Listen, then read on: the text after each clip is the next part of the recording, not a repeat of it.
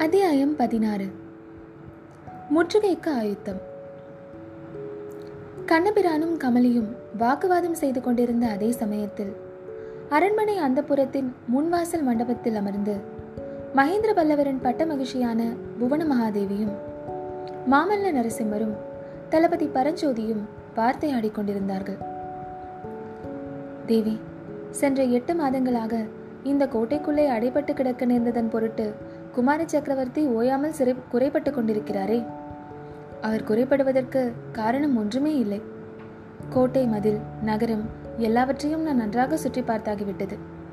இந்த காஞ்சி கோட்டையை ஏறக்குறைய புதிய கோட்டையாகவே செய்துவிட்டிருக்கிறார்.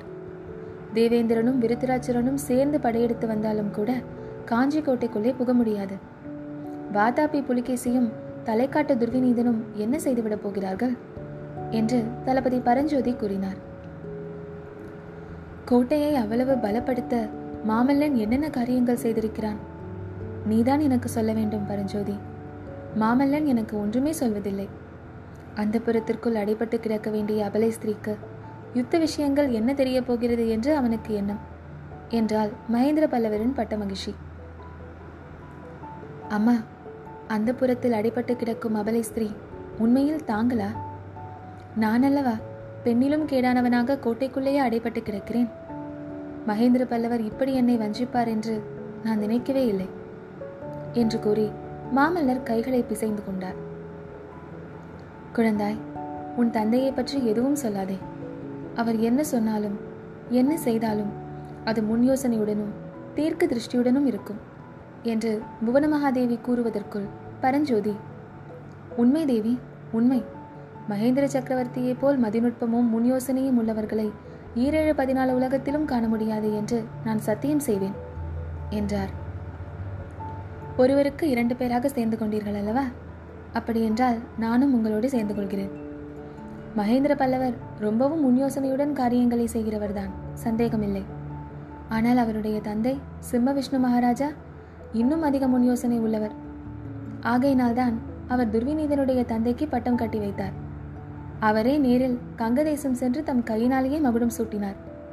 அந்த காரியத்துக்கு எவ்வளவு நன்றாக இப்போது துர்விநீதன் நன்றி செலுத்துகிறான் பாருங்கள். சிங்கமும் சிங்கமும் சண்டை போட்டுக் கொண்டிருக்கும் போது நடுவில் நரி நுழைவதைப் போல் புலிகேசி படையெடுத்திருக்கும் சமயம் பார்த்து துர்விநீதனும் பல்லவராஜ்யத்தின் மீது படையெடுத்து வருகிறான். அவசர அவசரமாக எங்கும் ரா தங்காமல் துர்விநீதன் தன் சைனியத்துடன் வந்து கொண்டிருக்கிறான். இது தெரிந்தும் நான் இந்த கோட்டைக்குள்ளேயே அடைந்து கிடக்க வேண்டியிருக்கிறது. நீங்கள் சக்கரவர்த்தியின் மதிநுட்பத்தையும் தீர்க்காலோசனையும் பற்றி பேசுகிற போது எனக்கு உடம்பெல்லாம் பற்றி எறிகிறது என்று மாமல்லர் கூறுகையில் அவருடைய கண்கள் நெருப்பு தணலை போல் சிவந்து தீப்பொறியை கக்கின. குழந்தாய் வீணாக நொந்து கொள்ளாதே. கங்கபாடி அரசனின் நன்றியில்லாத துரோக செயலை நினைத்தால் எனக்கும் கோபமாகத்தான் இருக்கிறது. அதற்காக என்ன செய்யலாம்? எதற்கும் காலம் வர வேண்டும் அல்லவா என்றாள் மகாதேவி தேவி துர்விநீதனுக்கு தக்க தண்டனை அளிக்க இதற்குள்ளாகவே சக்கரவர்த்தி திட்டம் போட்டிருப்பார். சந்தேகமில்லை என்றார் தளபதி பரஞ்சோதி. சக்கரவர்த்தி திட்டம் போட்டிருப்பார். அதை நிறைவேற்றவும் செய்வார். ஆனால் நான் ஒருவன் எதற்காக? யோ மகாராஜா குமர சக்கரவர்த்தி மாமல்லன் இப்படி பல பட்டங்களை சுமந்து கொண்டிருக்கிறேன். அம்மா பாரத கதையில் வரும் உத்தரகுமாரனை விட கேடானவன் ஒருவன் உண்டு என்றால் அவன் நான் தான் உத்தரகுமாரனாவது போர்க்களத்துக்கு போய்விட்டு திரும்பி ஓடி வந்தார் நானும் அரண்மனையை விட்டு வெளிக்கிளம்பவே இல்லையே. மகாபாரத கதையை எழுதியதைப் போல் இந்த காலத்து கதையை யாராவது எழுதினால் என்னுடைய வீரத்தையும் தீரத்தையும் எவ்வளவு பாராட்டுவார்கள்? ஆனாலும் நான் சாந்தமாக இருக்க வேண்டும் என்று நீங்கள் இருவரும் சேர்ந்து உபதேசிக்கிறீர்கள் என்று கூறிய போது வீர மாமல்லரின் கண்களில் நீர் ததும்பி நின்றது. அவருடைய முகத்தை நேருக்கு நேர் பார்க்க முடியாதவராக இருந்த பரஞ்சோதி சக்கரவர்த்தினியை நோக்கி தேவி பல்லவகுமாரர் தம்மை உத்தரகுமாரனுடன் ஒப்பிட்டுக் கொள்வது கொஞ்சமும் பொருத்தமாக இல்லை. மற்ற எல்லோரும் போருக்கு போனபோது உத்தரகுமாரன் என்ன செய்து கொண்டிருந்தான்? தன்னுடைய தங்கை உத்தரகுமாரை நாட்டியம் கற்றுக்கொள்வதை பார்த்து கொண்டு காலம் கழித்தான். மாமல்லர் அப்படி காலம் கழிக்கவில்லையே என்றார். இவ்விதம் அவர் சொல்லி வருகையிலேயே மூன்று பேருக்கும் சிவகாமியின் நாட்டியக்கலை விஷயம் ஞாபகம் வந்தது. மாமல்லரின் முகம் சுருங்கியது. பரஞ்சோதி தாம் நடனக்கலையை பற்றி பிரஸ்தாபித்தது உசித தவறு என்பதை உணர்ந்து கொண்டு மேலும் யுத்தம் இன்னும் ஆரம்பமாக கூட இல்லையே. மகாபாரத யுத்தத்தை காட்டிலும் எத்தனையோ மடங்கு பெரிய யுத்தம் இனிமேல் தானே நடக்க இருக்கிறது.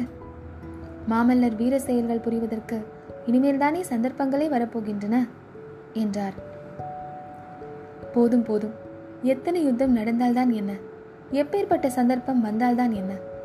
அப்பா என்னை இந்த கோட்டைக்குள்ளேயே பூட்டி வைக்க மாட்டார் என்பது என்ன நிச்சயம்? என்று மாமல்லர் கொதிப்புடன் கேட்டார். புதல்வனின் மனநிலையை கண்ட அன்னை பேச்சை மாற்ற விரும்பி பரஞ்சோதி கோட்டையை பத்திரப்படுத்துவதற்கு மாமல்லன் செய்திருக்கும் காரியங்களை பற்றி நீ ஒன்றும் சொல்லவில்லையே? என்றாள். தேவி நமது கோட்டை மதிலை சுற்றியுள்ள அகழியை தாங்கள் பார்த்திருக்கிறீர்கள் அல்லவா?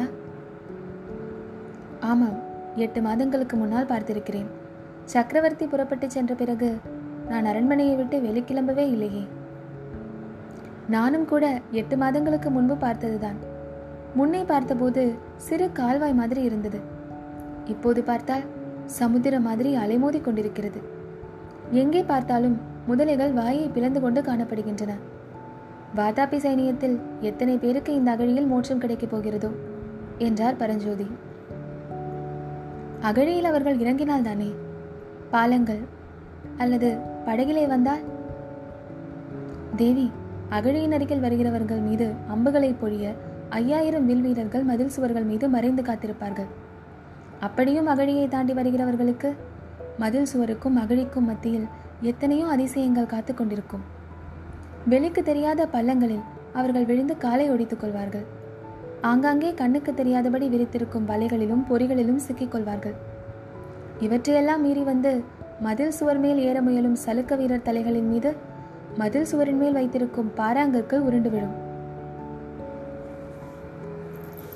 வாதாபி சைனியம் கடலை போல் பெரியதென்று சொல்கிறார்களே பரஞ்சோதி. லட்சக்கணக்கான வீரர்கள் மனம் வைத்தால் அகழியை ஆங்காங்கே தூர்த்து வழி ஏற்படுத்திக் கொள்ளலாம் அல்லவா?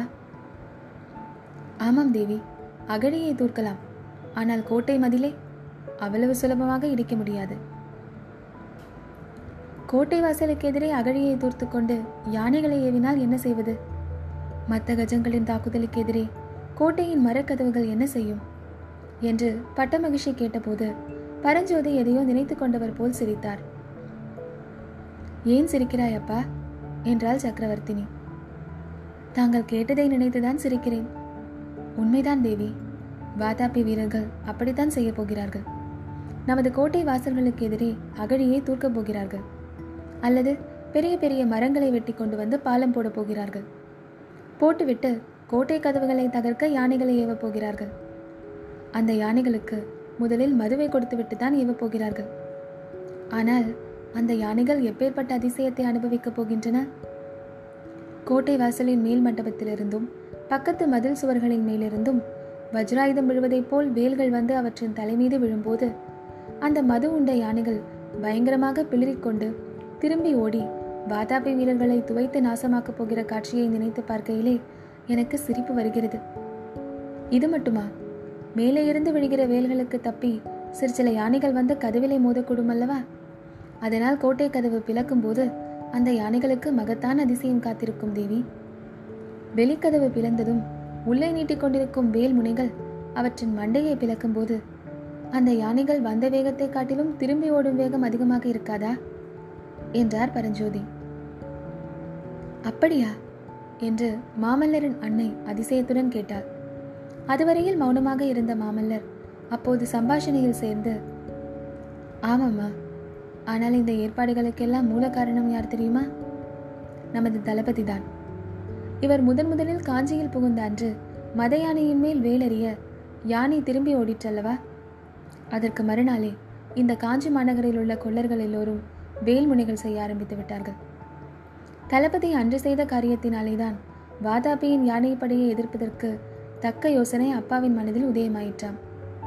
இதையெல்லாம் அப்பாவே என்னிடம் சொன்னார் என்று மாமல்லர் பெருமையுடன் கூறி பரஞ்சோதியை அன்புடன் தழுவிக்கொண்டார். தேவி இந்த எட்டு மாதத்தில் காஞ்சிநகர் கொள்ளர்கள் செய்திருக்கும் வேலையை நே- நேற்று நான் பார்த்தேன். லட்சோப லட்சம் வேல்களை செய்து குவித்திருக்கிறார்கள். காஞ்சிநகர் கொள்ளர்கள் வெகு கெட்டிக்காரர்கள் அம்மா. நான் கொண்டு வந்திருக்கும் சோழ நாட்டு வேலை போலவே அவ்வளவையும் செய்திருக்கிறார்கள். என்னையே அவர்கள் ஏமாறு செய்து விட்டார்கள் வடநாட்டுக்கு நான் யாத்திரை சென்ற பொழுது என்னிடம் கொடுக்கப்பட்ட வேல் என்னுடைய சொந்த வேல்தான் என்று எண்ணி நான் ஏமாந்து போனேன். இங்கே திரும்பி வந்ததும் தான் என்னுடைய வேலை மாமல்லர் பத்திரமாக வைத்திருந்தார் என்று தெரிந்தது. எட்டு மாதமும் வீணில் கழித்ததாக மாமல்லர் எண்ணுவது பெரும் பிசகு. அம்மா கோட்டை மதில் பாதுகாப்பு காரியம் மட்டுமல்ல கோட்டையை முற்றுகை காயத்தமாக்க இன்னும் எவ்வளவோ செய்திருக்கிறார். காஞ்சி மக்களுக்கு இரண்டு வருஷத்துக்கு தேவையான தானியங்கள் வந்து சேர்ந்திருக்கின்றன. நகருக்குள்ளிருந்த அனாவசியமான மக்கள் எத்தனையோ பேரை வெளியேற்றியாகிவிட்டது. முக்கியமாக காஞ்சி நகருக்கே அவலட்சணமாக இருந்த காபாலிகர்களை வெளியேற்றியது பெரிய காரியம். அதற்கு குமார சக்கரவர்த்தி வெகு நல்ல யுக்தியை கையாண்டார். தேவி காஞ்சியில் உள்ள மதுபான கடைகளை எல்லாம் மூடிவிட வேண்டும் என்று நேற்றைய தினம் கட்டளை போட்டார். இன்றைக்கு அவ்வளவு காபாலிகர்களும் கையில் மண்டை ஓட்டையும் மாட்டு கொம்பையும் எடுத்துக்கொண்டு வடக்கு கோட்டை வாசல் வழியாக போய்விட்டார்கள். இப்படி பரஞ்சோதி சொல்லிக்கொண்டே வருகையில் அந்த புறத்து சேடி ஒருத்தி அரண்மனை முன்கட்டிலிருந்து உள்ளே வந்து புவனமகாதேவியின் அருகில் நின்று மெதுவான குரலில் ஏதோ கூறினாள். அதை கேட்ட தேவி முகத்தில் கிளர்ச்சியுடன் மாமல்லா அப்பாவிடமிருந்து செய்தியுடன் சத்ருகுடன் வந்திருக்கிறானாம் என்று சொன்னார் மாமல்லர் பரபரப்புடன் எழுந்து போக முயற்சித்த போது குழந்தாய் சத்ருகுடன் இங்கேயே வரட்டும். செய்தி என்ன என்று நானும் தெரிந்து கொள்கிறேன் என்றாள் அன்னை.